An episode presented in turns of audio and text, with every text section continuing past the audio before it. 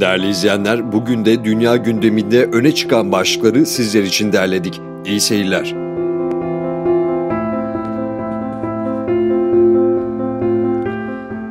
İlk haberimiz kripto paralarla ilgili. Kripto para birimlerinden en çok bilinen Bitcoin ile ilgili bir gelişme var.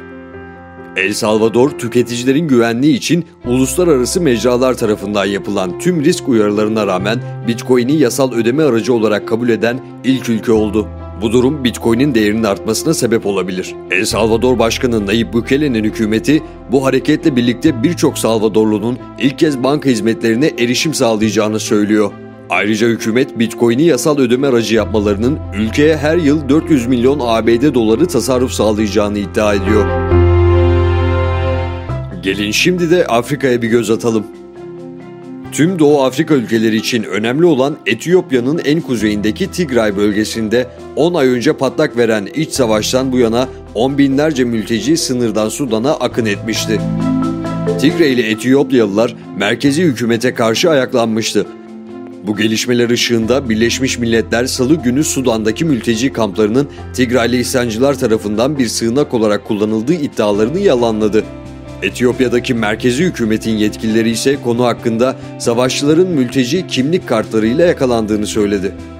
Etiyopya'daki merkezi hükümetin yetkilileri ise konu hakkında savaşçıların mülteci kimlik kartlarıyla yakalandığını söyledi.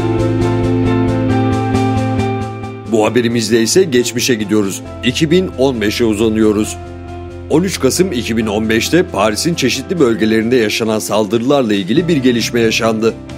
Belçikalı televizyon kanalı R T B F, yaşanan saldırının başrolü olan Salah Abdeslam'ın yargılanacağı günden bir gün önce yaptığı bir röportajı yayınladı. Röportaj, iki bin on beş katliamının ardından Fransa'dan kaçarken kaydedilmiş. Röportaj, saldırıdan birkaç saat sonra Fransa ve Belçika arasında kurulan kontrol noktalarının birinde kaydedilmiş. Fakat o sırada Abdeslam'ın adı saldırılarda olası bir şüpheli olarak polise verilmediği için geçişlerine izin verilmiş. Şimdi de uzun zamandır gündemde olan Afganistan'a bir göz atalım.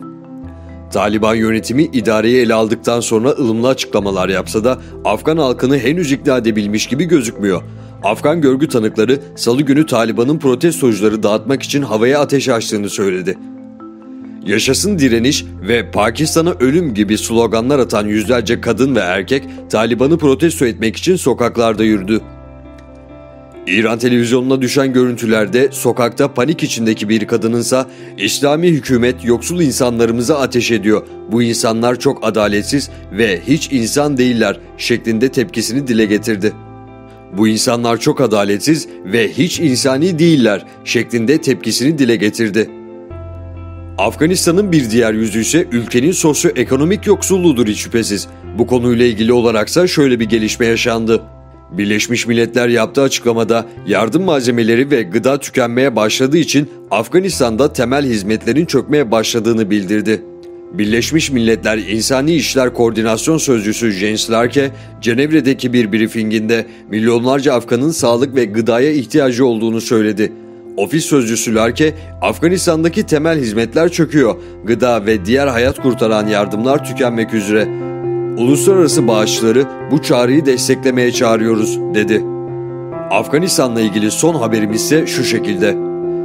A B D Dışişleri Bakanı Antony Blinken ve Savunma Bakanı Lloyd Austin, Katar Emiri Şeyh Tamim bin Hamad Al Thani ve diğer üst düzey Katarlı yetkililerle Afganistan konusunda görüşmek üzere Doha'da bir araya geldi. Pazartesi gecesi Katar Emiri ile yaptığı görüşmede Blinken, Körfez Devleti yöneticisine A B D'nin Afganistan'dan çekilmesi sırasında Katar'ın, A B D vatandaşlarının, ortaklarımızın ve risk altındaki diğer Afganların güvenli geçişini kolaylaştırma konusundaki olağanüstü desteği için teşekkür etti. Son olaraksa Güney Kore'ye değinelim. Güney Kore basınında Salı günü çıkan haberlere göre Güney Kore'de yerli bir yapım olarak geliştirilen bir denizaltıdan fırlatılan balistik füzenin denemeleri başarıyla sonuçlandı. Böylelikle Güney Kore, denizaltından fırlatılan balistik füze kabiliyeti geliştiren nükleer silahsız ilk ülke oldu. Güney Kore Savunma Geliştirme Ajansı tarafından yürütülen testler, ülkenin Yonhap haber ajansının askeri kaynaklardan edindiği bilgilere göre Dosan denizaltısı bu testler sırasında önemli bir rol oynadı. Değerli izleyenler, Dikkatimizi çeken günün gelişmeleri bu şekildeydi. Dünyadan Türkiye olarak günün gelişmelerini derlediğimiz bu dünya haberleriyle sizlerle olduk. Bir sonraki dünya haberlerinde görüşmek üzere.